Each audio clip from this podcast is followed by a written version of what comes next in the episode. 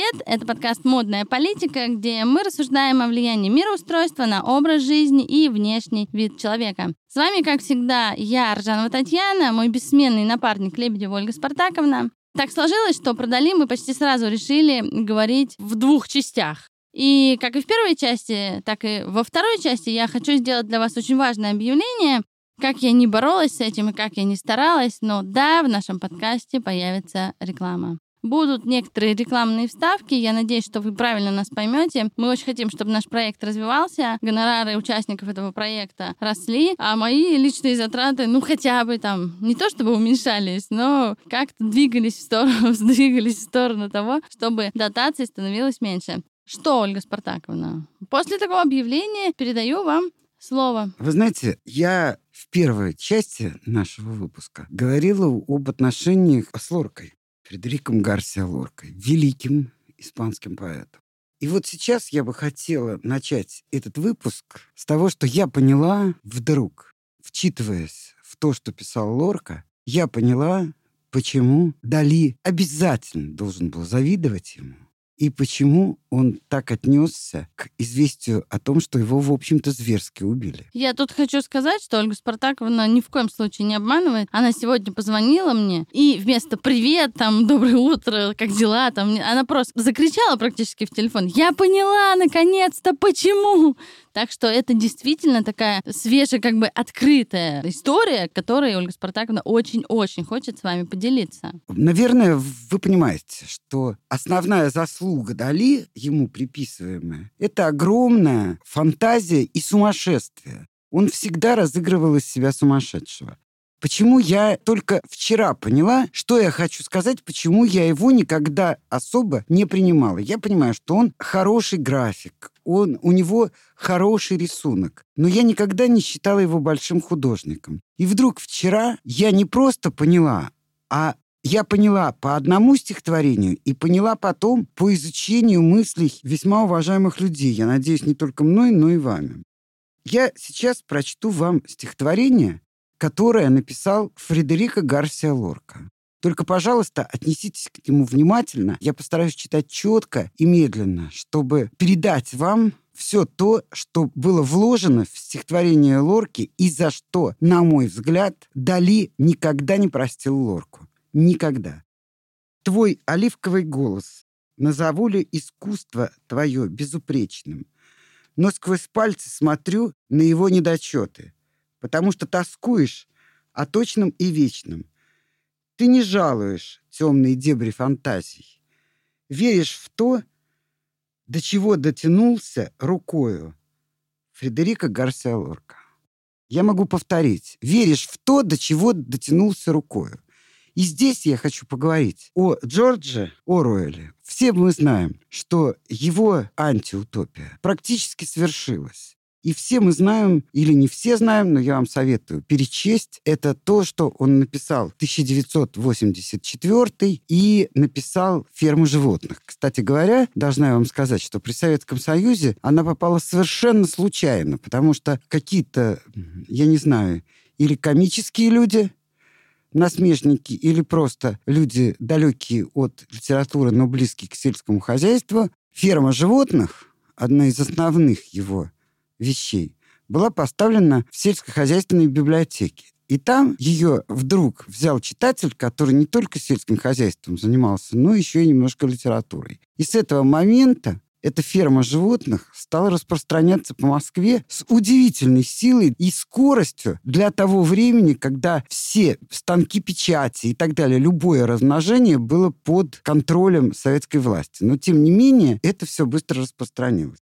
Так вот, Джордж Оруэлл считал, и о чем вообще неоднократно писал, что Дали сын не просто нотариуса, он сын очень рядового обывателя, крайне рядового. И сам Дали был таким же обывателем, но приученный капризами добиваться всего на свете, ему очень хотелось известности. Это, кстати, очень часто известности хотят люди... Ну, с ограниченными какими-то. Усредненные, да. И ограниченные. Совершенно с тобой согласна. И Дали, с точки зрения Орвала и моей вот моей, потому что я полностью согласилась и возьму на себя такое не очень приятное, нелестное о себе самое мнение, что то, что мне не нравилось почему-то в картинах, я просто не смогла это выразить словами, скажем так, дать этому определение четкое. Я чувствовала, что здесь есть мастерство и более ничего. Но он дал прекрасное определение, что когда весьма посредственный человек, очень старательный, кстати, и воистину трудолюбивый, который в Мадриде перерисовал все, что можно было нарисовать, вот абсолютно все, что можно было перерисовать, то есть делал копии, трудолюбивый до нельзя. Естественно, что у него рука хороша, естественно. Естественно, что он будет хорошим рисовальщиком. То есть техника у него была замечательная. Причем он начинал вовсе даже не с того, за что теперь его любят. Ну, я вот здесь хочу с вами поспорить. Потому Поспорь. что, да, у него был обычный нотариус-отец, и я не знаю, чем занимался ее мать, потому что об этом нет информации, она просто родилась в Барселоне. Может быть, этого достаточно, чтобы быть, не знаю, творческой натурой. Мы не знаем. Но действительно, мы вот в прошлом выпуске касались, что его мама, ну, немножко тяжело, назовем так, немножко тяжело переживала смерть старшего брата и постоянно погружала ребенка вот в эти свои страдания, в эти переживания, в эти рассказы о старшем брате там и так далее, и так далее, и так далее. Но при этом Дали же невероятно баловали он, э, ну, не знаю, как это, получал все, что он хотел, э, ему создавали все условия, и, быть может, его артистическая натура, она расцвела благодаря родителям. То есть, как бы, быть может, э, он вырос и потом только понял, что он недостаточно художник. Во-первых, я бы хотел спросить. Давайте. Из каких источников мы знаем, о том, как вела себя его мама. Как меня учит мой напарник, угу. Лебедев Ольга Спартаковна. Да. Источники мы не раскрываем, но источники уважаемые и достаточно, ну, как бы, я бы назвала их надежными. Просто тут другой вопрос. Сами, как бы, испанцы относятся к Дали все по-разному и пишут по-разному, и статьи о нем разные. Поэтому мы с вами находимся в положении, когда мы просто предполагаем, ну и потом не в растении, не значит талант. Это сто процентов. Начнем с этого. Это сто процентов. И, во-вторых, я хочу сказать, что капризы, и, допустим, вот он написал такую легкую книжку о себе. И в этой книжке написано, что я писался до восьми лет. Вот люди, которые знают не только Дали, но и общество того времени, говорят о том, что тогда об этом вообще не было принято говорить. И он это написал, потому что ему казалось, что он уникален тем, что он писался до 8 лет. Что, кстати, очень похоже на правду. Более того, я уже тогда отступлю от Дали и скажу, что Веллер решил проверить ощущения публики.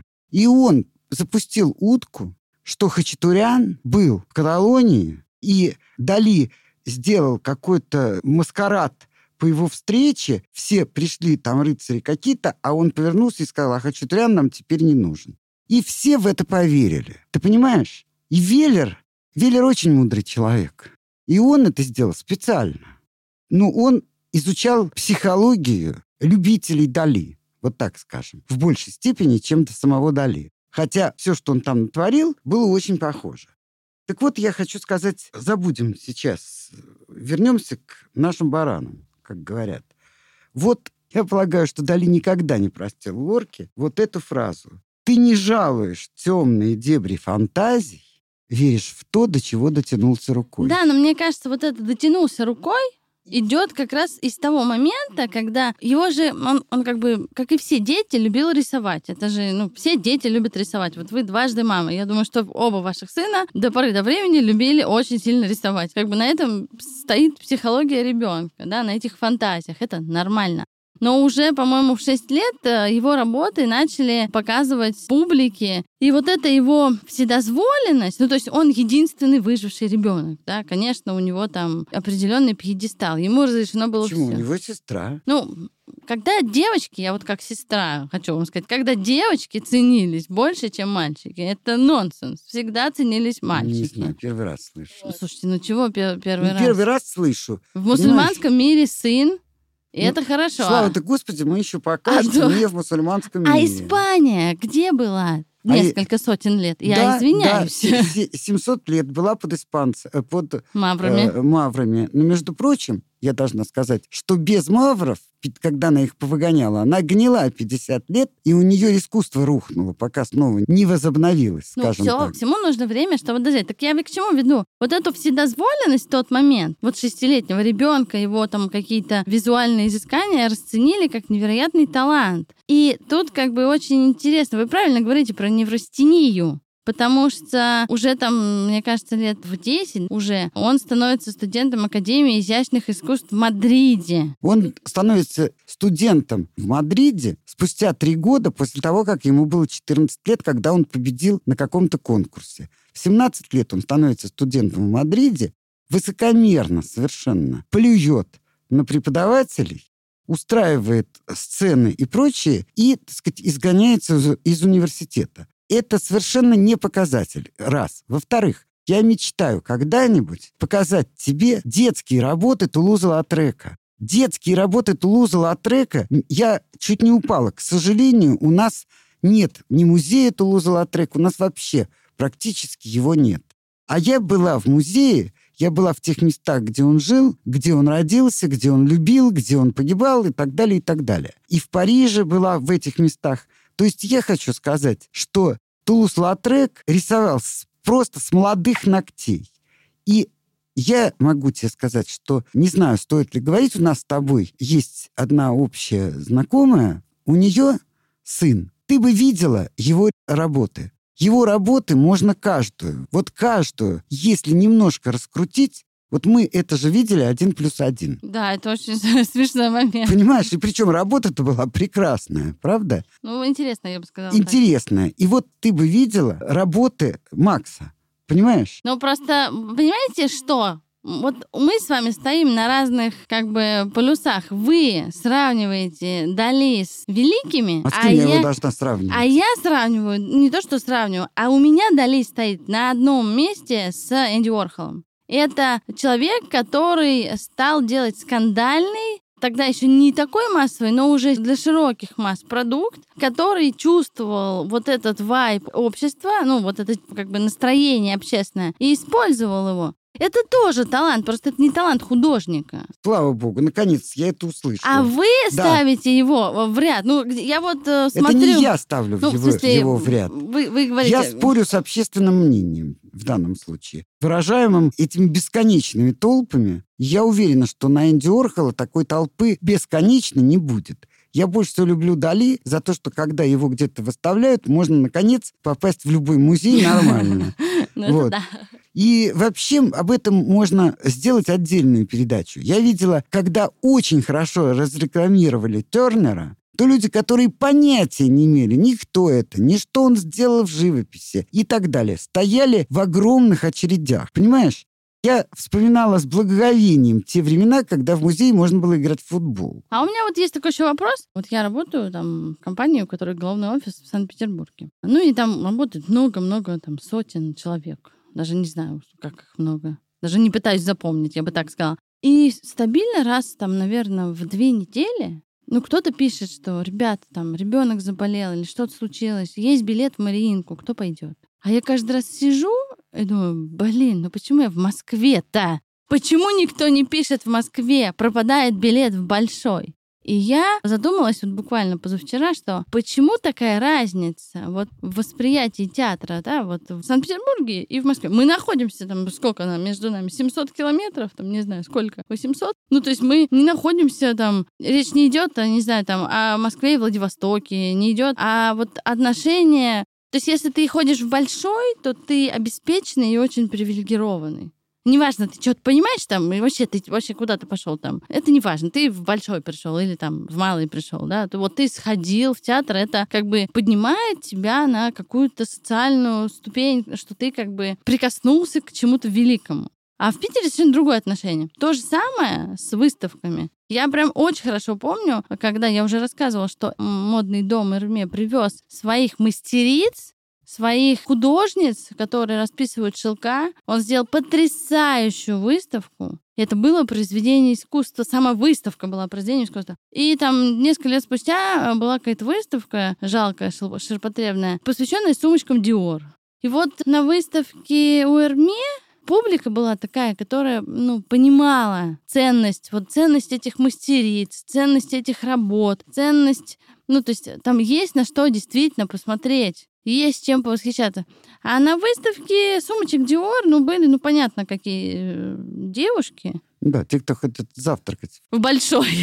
Есть ресторан Большой, неподалеку от Большого. Ресторан Большой и в ресторан Пушкин. Кстати, вы, вот э, для, для наших слушателей, вот я, например, в ресторане Большой никогда не была. Ну, как-то он мне вот не, не греет мне душу. Прости, но меня приглашают вот, А вот только с Спартаком да. ходила в. Ну, так вот, вот эта разница колоссальная разница восприятия. Она откуда берется? Ведь с Дали то же самое произошло. Дали модный, поэтому я на него пойду. Нет, Тань, ну это разговор вообще не о том. Ну, то есть он, а, он о том, ну, не о том. но, э, так сказать, это предмет изучения должен быть социологов, антропологов, психологов, антропологов, политологов и так далее, и так далее. То, о чем ты говоришь, это культурный срез, который вот сегодня я разговаривала с одним своим другом по телефону. Меня очень потряс философ и филолог и так далее, тот, которого я тебе прислала. Да, да, да. Да. Андрей Баумейстер. И он говорит о том, что поколение — это горизонтальная вещь, а вообще поколение надо забыть, а вспоминать только вертикаль. То есть тех людей, которые что-то внесли, оставили какой-то вклад в поколение. И вот мой друг говорит, я с ним согласен, но не согласен только в одном. Это поколение, вот, вот эта вертикаль уменьшается. Ты помнишь, как были образованы, и он перечисляет там тот же Лермонтов, тот же Пушкин, как были образованы люди, выходящие из гимназии перед революцией. Революции, да. И получается, что мы, получив вот такое, когда люди знали языки, когда люди знали все, в итоге мы, которые считаемся огромными знатоками, мы десятой доли того не знаем, что знали они. Для Ахматовой мы невежи, кстати, вместе с Бродским. Она его обожала, но, но всегда говорила, боже, как они все невежественные. Ну, слушайте, да, это как бы особенность там текущего времени. Да, это отражение того, что Но это не только особенность текущего времени, это еще особенность нашей истории. Ну и нашей Давай истории, и человеческой психики, и человеческого восприятия. Но все равно я считаю, что после как бы даже самых темных времен наступают светлые. То есть Ой. мы сейчас движемся куда-то вот в... Твои слова да богу Как это называется? Интеллектуальное просто пике, вот просто уже ниже некуда. Это уже мы ниже дна по интеллектуальному развитию людей, многих. То есть я сейчас говорю не про конкретно не, даже не про тех, конечно, кто там закончил институт, да черт с ними. И, конечно, не про тех, кто нас слушает. Это уже люди, которые интересуются многим. А вот средний, вот такой прям срез, я иногда говорю с 20-летними, и мне становится страшно. А я не такая старая. Ну, то есть мы не находимся, ну, настолько, вот между нами с вами, да, столько лет, и мы как-то находим точки соприкосновения, есть какие-то темы. А там просто вот бывает, что у тебя нет с человеком ни одного пересечения. Ты не замечала, что Даже возраст, возраст интересует только прошмандовок. И мужчин, и женщин. Люди, которые мыслят, им все равно, сколько лет человеку, с которым они дружат, или собеседуют, или переписываются, и так далее, и так далее. Вопрос возраста существует только у тех, кто занимается только тем, чем можно заниматься в данном возрасте. Понимаешь, если человек умеет прыгать через забор, а человек там в 50 лет уже не может или в 70 перепрыгнуть через забор, то с ним нельзя общаться. И также наоборот. Старый человек не будет общаться с молодым, потому что молодой прыгает через забор. Или там ходит играть в какие-то игры, в которые мы не можем играть. Ну вот, допустим, я подозреваю, что игры в интернете, и то, не знаю, ну, в общем, владение компьютером, это может быть, может быть, одна из немногих отличительных черт, которые мне понятны. И то, понимаешь, я начинаю подозревать, что когда человек как пулемет печатает, то кроме тебя я не видела вообще ни одного человека, который бы посылал на компьютере, с компьютера, какие-нибудь членораздельные предложения, кроме, так сказать, каких-то сокращенных, для того, чтобы как можно меньше знаков ставить и быстрее это пулеметно высказать. И поэтому иногда, вот если раньше, прежде чем человек писал письмо, пока он там ручкой писал, он все-таки обдумывал, чего он пишет. А сейчас иногда, я просто знаю таких людей, которые отправляют что-то, а потом не знают, как это свести на нет, потому что они уже успели с кем-то поссориться, кого-то обидеть, что-то там рассказать, чего было не следует, и так далее, и так далее. Понимаешь? Ну, вообще, кстати, когда ты пишешь, даже если ты печатаешь, то мозг работает совершенно иначе, это правда. Потому что... Конечно. Ну, я хоть там как бы не доучившийся, но юрист.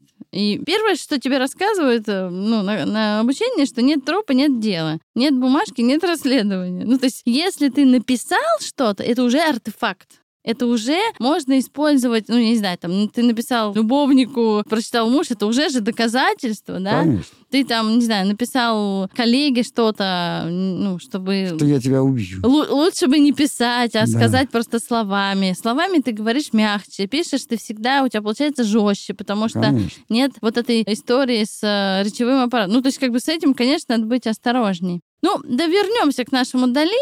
Про Дали вообще я хочу сказать, что вот очень какая-то у него биография такая, знаете, ну, какая-то ободранная. То есть вот... Слушай, Тань, вы все помешались на комплексах детства. С меня все время пытались получить комплексы, потому что мои мама с папой, а, развелись, потому что мы жили отдельно, я жила у дедушки с бабушкой, а сестра жила у папы с мамой, потому что в наше время практически не было разведенных родителей у тех, с кем мы учились, и мы с сестрой долго чесали головы, вот где бы нам найти какой-нибудь комплекс для того, чтобы... Потому что наступала уже такая пора, когда если ты один раз не побывал у психиатра или в дурдоме, то ты вроде как и полчеловека. Ну, нет, я не верю. Вы знаете мою биографию, я не буду ее рассказывать, конечно, сейчас, но я не верю в эту лабуду абсолютно. Меня в детстве передо мной, там, не знаю, закрылись двери трамвая, и у меня теперь на 30 лет. Нет, я в это не верю. Мне биография Дали здесь нравится, не, и точнее, интересно. Не потому, что я хочу понять, какие травмы у него были в детстве. Просто когда человек имеет талант,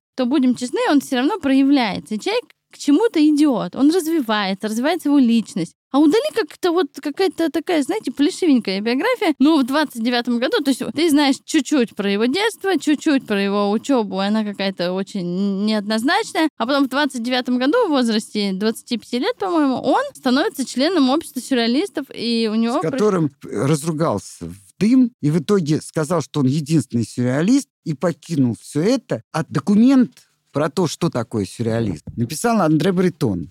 И к этому документу Дали не имеет ни малейшего отношения. И я бы сказала, что Дали подгонял свое ремесло, в том-то и дело. Это то, что почувствовал Оруэлл. Он это понял и почувствовал, что Дали, поскольку он очень работоспособный, поскольку он вечно, так сказать, копировал, он перекопировал все Прада. Все Прада. Это правда. И он, что говорить, работоспособность у него была невероятная. То он хорошо рисовал, а потом ему обязательно надо было что-нибудь придумать. А что придумать? Взять вообще и кусок задницы положить на чью-то голову. Это, кстати говоря, можно развить. Причем довольно просто. Я не говорю, что у него не было воображения, только потому, что я была в его вот этом дворце. Но и то, конечно, да, он завещал себя похоронить там под полом, там теперь падают в обмороки. Вот я читаю, как все падают в обмороки. Я там в этом дворце провела достаточно много времени. И мне никогда и в обморок не... не упали. Нет, мне даже, даже никогда не казалось, что я очень спокойный человек. И мне казалось, и всем казалось, что я, ну, такой легко восприимчивый человек. То есть я не только сдерживала свое желание упасть в обморок или возможность, или там как позыв. Нет, я совершенно была спокойна, просто, абсолютно. И, кстати, видела людей точно таких же, как я, хотя мы пришли по отдельности. Поэтому, понимаешь, это для меня вот то... Но, кстати, ты мне так и не даешь дойти до, с Лоркой еще до одного. После чего еще он так подспудно, так тайно соревновался с Лоркой после того, как Лорка сделал выставку своих картин. А поскольку Лорка был гений, Лорка был абсолютный гений, то и выставка картин была весьма интересной. А Дали он начал, кстати, с классики и пытался классику чуть-чуть там как-то изменить. Потом он пробовал. Это, кстати, неплохо и нехорошо. Многие художники так идут. Но своего в том, что он делал, вообще не было. Это был импрессионизм, а не экспрессионизм. А сюрреализм, мне кажется, очень удобно взять, потому что сюрреализм можно менять детали, как в конструкторе Лего, вообще-то. Знаешь, у Муруа есть один рассказ. Блистательный рассказ, я его всегда вспоминаю.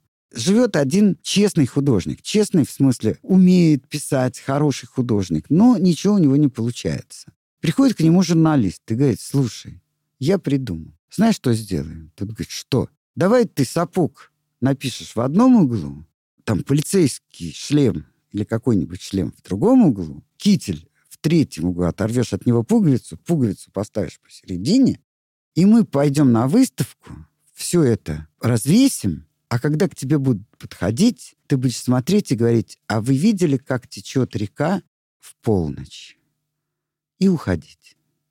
Тот говорит, давай.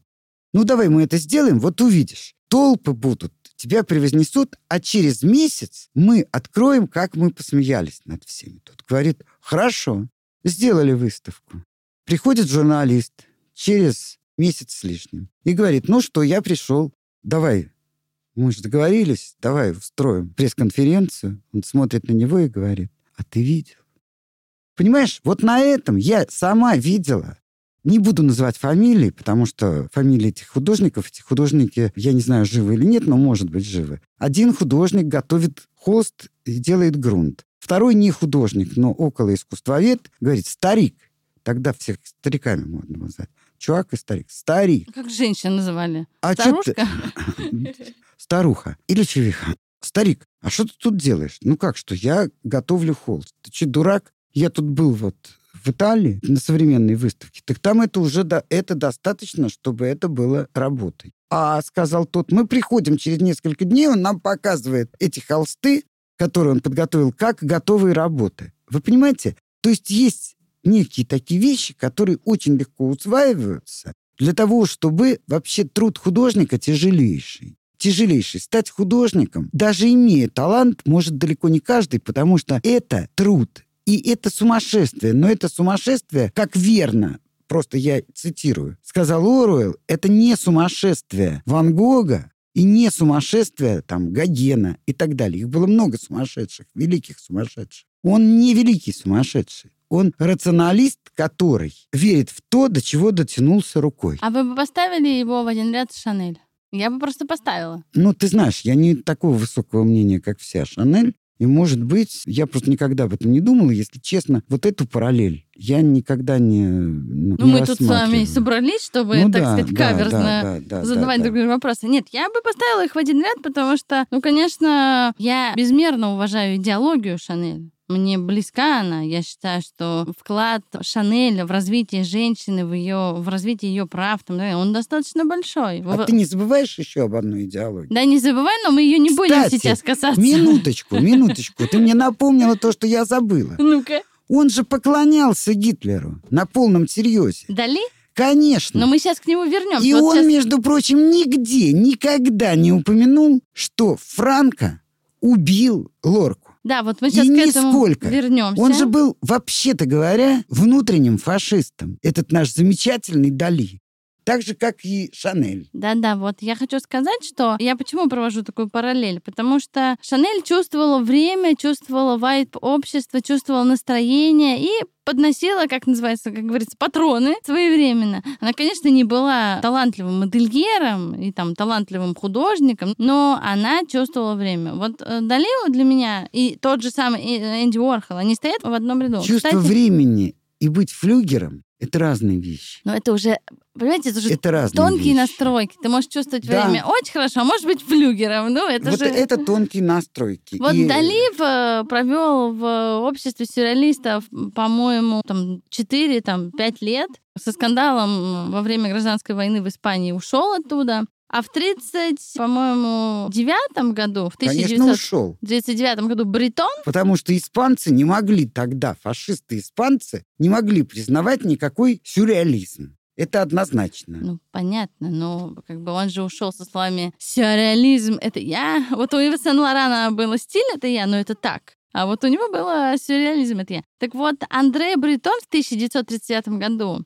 насмехаясь, конечно, над творчеством Дали, безусловно, придумал ему прозвище анаграмму Авида Долларс. Вот. И, и как бы здесь, мне кажется, все становится понятно.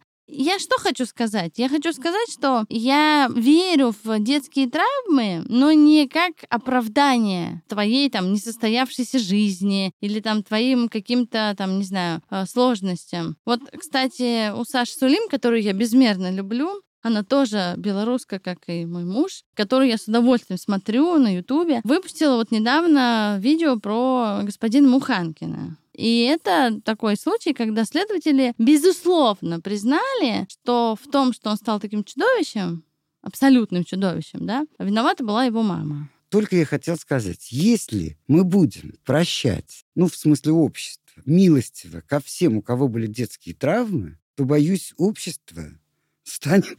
Да, но вот я хочу как раз это и сказать, что я верю, что детские травмы влияют на жизнь человека. Но я не верю в то, что взрослый, сознательный человек не может с ними разобраться. Вот это прикрытие, мне 50 лет, а в детстве меня поставили на табуретку, и поэтому у меня травма. В угол. Я в это не верю. Ну, ты взрослый человек, возьми себя в руки. Сходи к психологу, я не знаю, урологу, кому там ходят, там, не знаю, кинезиологу. Сходи куда-нибудь. Реши эту проблему. Не надо таскать с собой этот чемодан и списывать все свои неудачи или удачи, или все, что происходит в твоей жизни, на то, что тебя поставили там на табуретку в детстве. Да? Знаешь, вот это опять ты поднимаешь тему, которая заслуживает отдельных обсуждений. Когда да, но мы не психологический тетенька подкаст. 45-50 лет рассказывает, как мама любила больше брата, а не ее, и поэтому дальше делаются какие-то выводы. Удивительные умозаключения. Понимаешь, я уверена в том, что здесь происходит обратный эффект. Точно так же, кстати, как и с Дали. Но вот как Обратный раз эффект. Я хочу и сказать, То что есть, когда удали... подводят, это выгодно. Понимаешь, вот дурной характер, допустим, зависть или что-то еще сваливать на какие-то свои неудачи, свое неумение построить жизнь, свалить на родителей, на то, что они не так повернулись, не так сказали, не еще так дыхнули, да-да-да. Но тут же интересно, что у самого Далита очевидно, что с мамой были какие-то болезненные созависимые отношения. Его гола была на 10 лет его старше. Его вот эта скандальность детская, она не трансформировалась никуда. То есть раньше он, я не знаю, там капризничал и требовал, не знаю, чтобы мы купили нужные краски или там нужную игрушку, а теперь для того, чтобы иметь такой же эффект, он писал картину «Великий мастурбатор». Почему она так называется? Потому что это как бы общественный скандал. Никто же не будет обращать внимание, если там 25-летний мужчина... Гала, Гала, ну, она тоже встретила его. Ну, никаких стран. Уж вот уж ком никаких странностей не было. А я нахожу. Кроме одной странности под названием дикая скупость и глаза, как у крысы. Но дело не в этом. Я просто хочу сказать, что она встретила его, когда он до безобразия боялся женщин, что, кстати, весьма нередко в 25 лет. С такой мамой, да. И с любой мамой, понимаешь, и вообще. Э, бывает, что это нередко. Сейчас все помешаны на сексе, но психологи говорят о том, что секса гораздо меньше, чем о нем говорят. Да, статистика неумолима. Статистика... Э, Люди занимаются сексом гораздо меньше, чем, например, в те же 60-е. Конечно. Гораздо. И есть модельеры, которые быстро поняли, что ставить надо не на сексапильность, а на что-то другое. Потому что это уже не работает. И здесь то же самое. Он был, по каким причинам, я сейчас не буду, так сказать, вдаваться в эти подробности, но он был девственником, дико боящимся. И тут абсолютно как бы живущая в свободном браке с Полем Элюаром. Поль Элюар, они так договорились. Они смотрели абсолютно спокойно на то, что она заинтересовалась Дали. В ней одно было настоящее. Это интуиция. Вот она чем-то очень похожа на Лили Брик. Только что хотел сказать. Это две стервы, понимаешь, да. безнравственные, абсолютно. Две такие волчицы, я бы сказала, которые еще и легенду делают. Вот та же Брик гораздо меньше нравилась, чем она любила об этом говорить. Точно так же Гала. Понимаешь? Да, после того, как она, тут я ничего не могу сказать, как она сделала Дали известным, и все захотели с ней спать. И она говорила, за деньги, молодой человек, за деньги. А все так хотели. Известно, когда на бывшей жене Достоевского женился молодой прекрасный человек только потому, что она была женой Достоевского. Потому что он так преклонялся перед Достоевским, что готов был вот жениться на женщине только потому, что она была когда-то женой Достоевского. И с ним рядом там, я не знаю, стояла, сидела. Ну, знаете, тут надо сказать, что, ну да, у Галы, у Галы, не знаю, как ее склонить правильно. В общем, у Елены Дьяконовой, так Да. ее на самом деле звали, был, видимо, какой-то талант, ну, такой вот антрепренерский, локальный. Конечно, Потому что и. Поль Илюар не был бы Полем Илюаром. менеджером. Она, он так и был бы Эженом Гринделем, и никто бы не знал такого чудесного Поля Илюара. Поэтому, Не знаю. Поль Это Эльвар же- хороший поэт. ну, она же ему придумала этот псевдоним. Ну, мало ли, что она придумала псевдоним. Ну, подождите, ну это же... Не она же за него стихи Ну, писала. конечно, но я имею в виду, что она немного помогла Дали, немного помогла. У нее какой-то тоже был менеджерский такой вот продюсерский, не знаю, как его Если назвать. мы сейчас с тобой сидели за частным столом, я бы тебе сказала, что она немного сделала. Так, ладно, опустим. Ну, здесь я опускаю, да. Опустим это. Хорошо, вернемся к Дали. Мне, я уже говорила, Дали интересен, конечно, самым главным для меня, лично для меня, сотрудничеством. Я считаю, что это прям идеальный матч, как это по-русски, сочетание, идеальное сочетание. Эльза Скиапарелли и Сальвадор Дали. Да. Лобстер, платье и... Да, я вообще вот... Это единственное. Плюс, конечно, он был очень трудолюбивый человек. Ты знаешь, они 8 лет провели в Америке. Он и с Хичкоком сотрудничал, и с мультипликатором этим главным, Диснеем, Диснеем, сотрудничал. конечно. А вы знаете, кстати, что закончились у Диснея права на черно-белого Микки Мауса? Весь интернет смею, ну уже это там не свежая новость, там недели там три, наверное, есть. то патент этот закончился, там же он действует, там не помню, то ли 100 лет, только, то ли 50, там, ну, в общем, сколько-то лет, наверное, 100. То есть наверное. теперь все могут пользоваться Да, Микки Маусом. черно-белым Микки Маусом, именно черно-белым, не цветным. Вот, и весь интернет был полон шуток, что ну все, Микки Маус пошел по рукам. Ты знаешь, вот мне так стыдно, что я отстаю от основных событий мировых, что Микки Маус будет бесплатным. Ай-яй-яй-яй-яй. Нет, ну тут интересно, это мне лично что интересно. Ну вы представьте себе, вот э, был Советский Союз, Мгм. и в Советском Я Союзе... очень хорошо представляю себе. Я в основном при нем жил. И там сделали потрясающий мультик. Собственно, благодаря этому мультику у меня и появилась собака. Да, Где вы, малыш да, так Говорил, что как твой день рождения? Гениальный, гениальный подарили мультфильм. собаку. Да. М- мультфильм про Карлсона. Да А, нет, ну тут можно Я не хочу, не хочу как бы показаться плохим человеком, но никакую, никакие права авторские, никакую там лицензию, ничего же Союз ни у кого не брал. Он просто брал Винни-Пуха и делал своего Винни-Пуха. Он просто брал, да, красивого. Я считаю, что это лучшая экранизация Винни-Пуха. Рисованный диснеевский мультик э, просто не ложится в мою голову. Только наш вот этот такой немножко ну, такой какой-то черненький такой, как будто бы неумытенький такой Винни-Пух. Конечно, смысл. Но ничего про лицензии тогда не было. А тут как бы в мировом обществе Можно я э, тебе расскажу одну историю?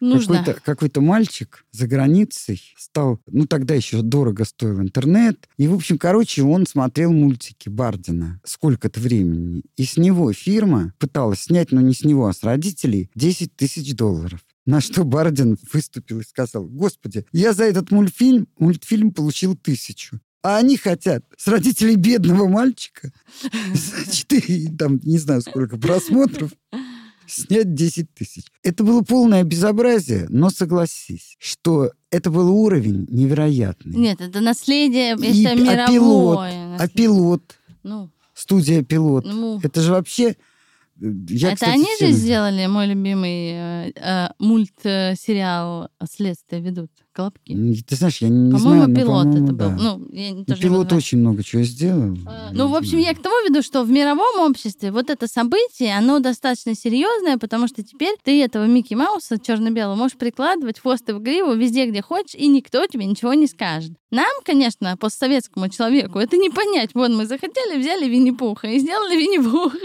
Захотели там Карлсона и сделали Карлсона. Ну, а чего? Вернемся к Дали и к Скиапарелли. Ну, там тоже наследие величайшее. Я вот, э, Конечно, заканчивая наш выпуск, призову вас обязательно подписаться на наш телеграм-канал «Модная политика», где я буду выкладывать их работы, то, что они сделали, как это повлияло на вообще, в принципе, художников и модельеров. Потому что в 30-х годах, ну, конечно, это было супер неординарно, но они придумали некоторое количество принтов, да, включая, например, там знаменитый принт газетный, который, конечно, потом применял и Гальяна, и где-то Маккуин, и вот эта история со скелетом, знаменитая история, которую придумали как раз Скиапарелли и Дали, с которой Александр Маккуин, как говорится, блаженная его память, стал известен на весь мир именно вот эта тематика скелетов стала а, визитной карточкой Александра Маккуина. А может мы вспомним, что все-таки первый практически мультфильм сделали братья Люмьеры танец скелета. Да, я думала об этом, ага. но это как-то такая неочевидная. То есть, хотя, наверное, тогда Скиапарелли и Дали точно его видели. Это же был взрыв. Конечно. Кстати, мне очень нравится у Дали как-то там жираф-скелет, что-то такое, вот забыла, как называется. Но мне очень понравился такой мрачный, мрачная работа. Но ну, интересно. Интересно. Она не похожа на... Вот мне нравится текущее время, без сомнения, потому что, мне кажется, поэтому это любимая работа там всех, потому что это близко. Ну, конечно, я даже могу сказать, что он наверняка подробно изучал теорию снов Фрейда и так далее, и так далее. Ну, Фрейд был на пике всего. Все, что он делает, он очень примерный отличник и как отличник он все замечает и берет. А что касается Скипарелли, его и шляп, то могу сказать, что несколько лет назад была выставка знаменитая современного королевского шляпника, который практически... Трейси, по-моему. Да, да. Трейси. Трейси. Который практически не придумал ничего. Ну, Слушайте, он придумал, знаете что? Что? Он 50 лет делает эти шляпы, будь они неладны. Меня зубы сводят, когда я вижу 100 тысяч одинаковых шляпок. Они же ничем почти не отличаются. Ну, там зелененькая, салатовенькая, светло-зелененькая, светло-зелененькая, там темно-зелененькая, пудровая, розовая, розовая и так далее. Можно же застрелиться просто. Я не знаю, так ли это, но говорят, что именно эльзовские аппарели вместе с Дали придумали знаменитые перчатки с накладными ногтями. Mm-hmm. Вообще, я считаю, что реинкарнация дома Скиапарелли, которая, мне кажется, произошла буквально там в 2000-х, может быть, там в 2015-м, это самая лучшая реинкарнация, потому что в этих невероятных нарядах выходили звезды на все красные дорожки. Эти платья с э, бронхами золотыми, да, но они же сорвали просто мировую известность. Накладные пальцы золотые на руках, на перчатках, на обуви. Это все, конечно, наследие Скиапарелли. И вот дом с невероятной методичностью повторяет то, что делала сама Скиапарелли, Скиапарелли с Дали, перевыпускает это знаменитое платье с лобстером. Поэтому для меня, конечно, Дали он такой прежде всего чтец массовой культуры и интересный человек для вот э, вдохновения великого модельера. Эльза была великим модельером. С Эльзой Скипарелли я с тобой категорически согласна. Наконец-то мы пришли к Я, кстати, при моей небольшой любви к э, Шанель не могу сказать, что она была не талантлива. Она была талантлива, она не была гениальна. Ну, она была не модельером. Я бы даже больше сказала, что она, наверное, была стилистом, талантливым стилистом, Слушай, но а не линейка, гениальным А ту модель... линейку, которую она модельер. придумала, вот ту линейку, которая появилась в лохматых совершенно годах, и которую вот сейчас любое это платье, любую юбку в складку и верх вот этот шанель ты одеваешь, и ты именно, я сейчас даже говорю не о ткани, а о силуэте. Она сделала линейку силуэтов крайне современную.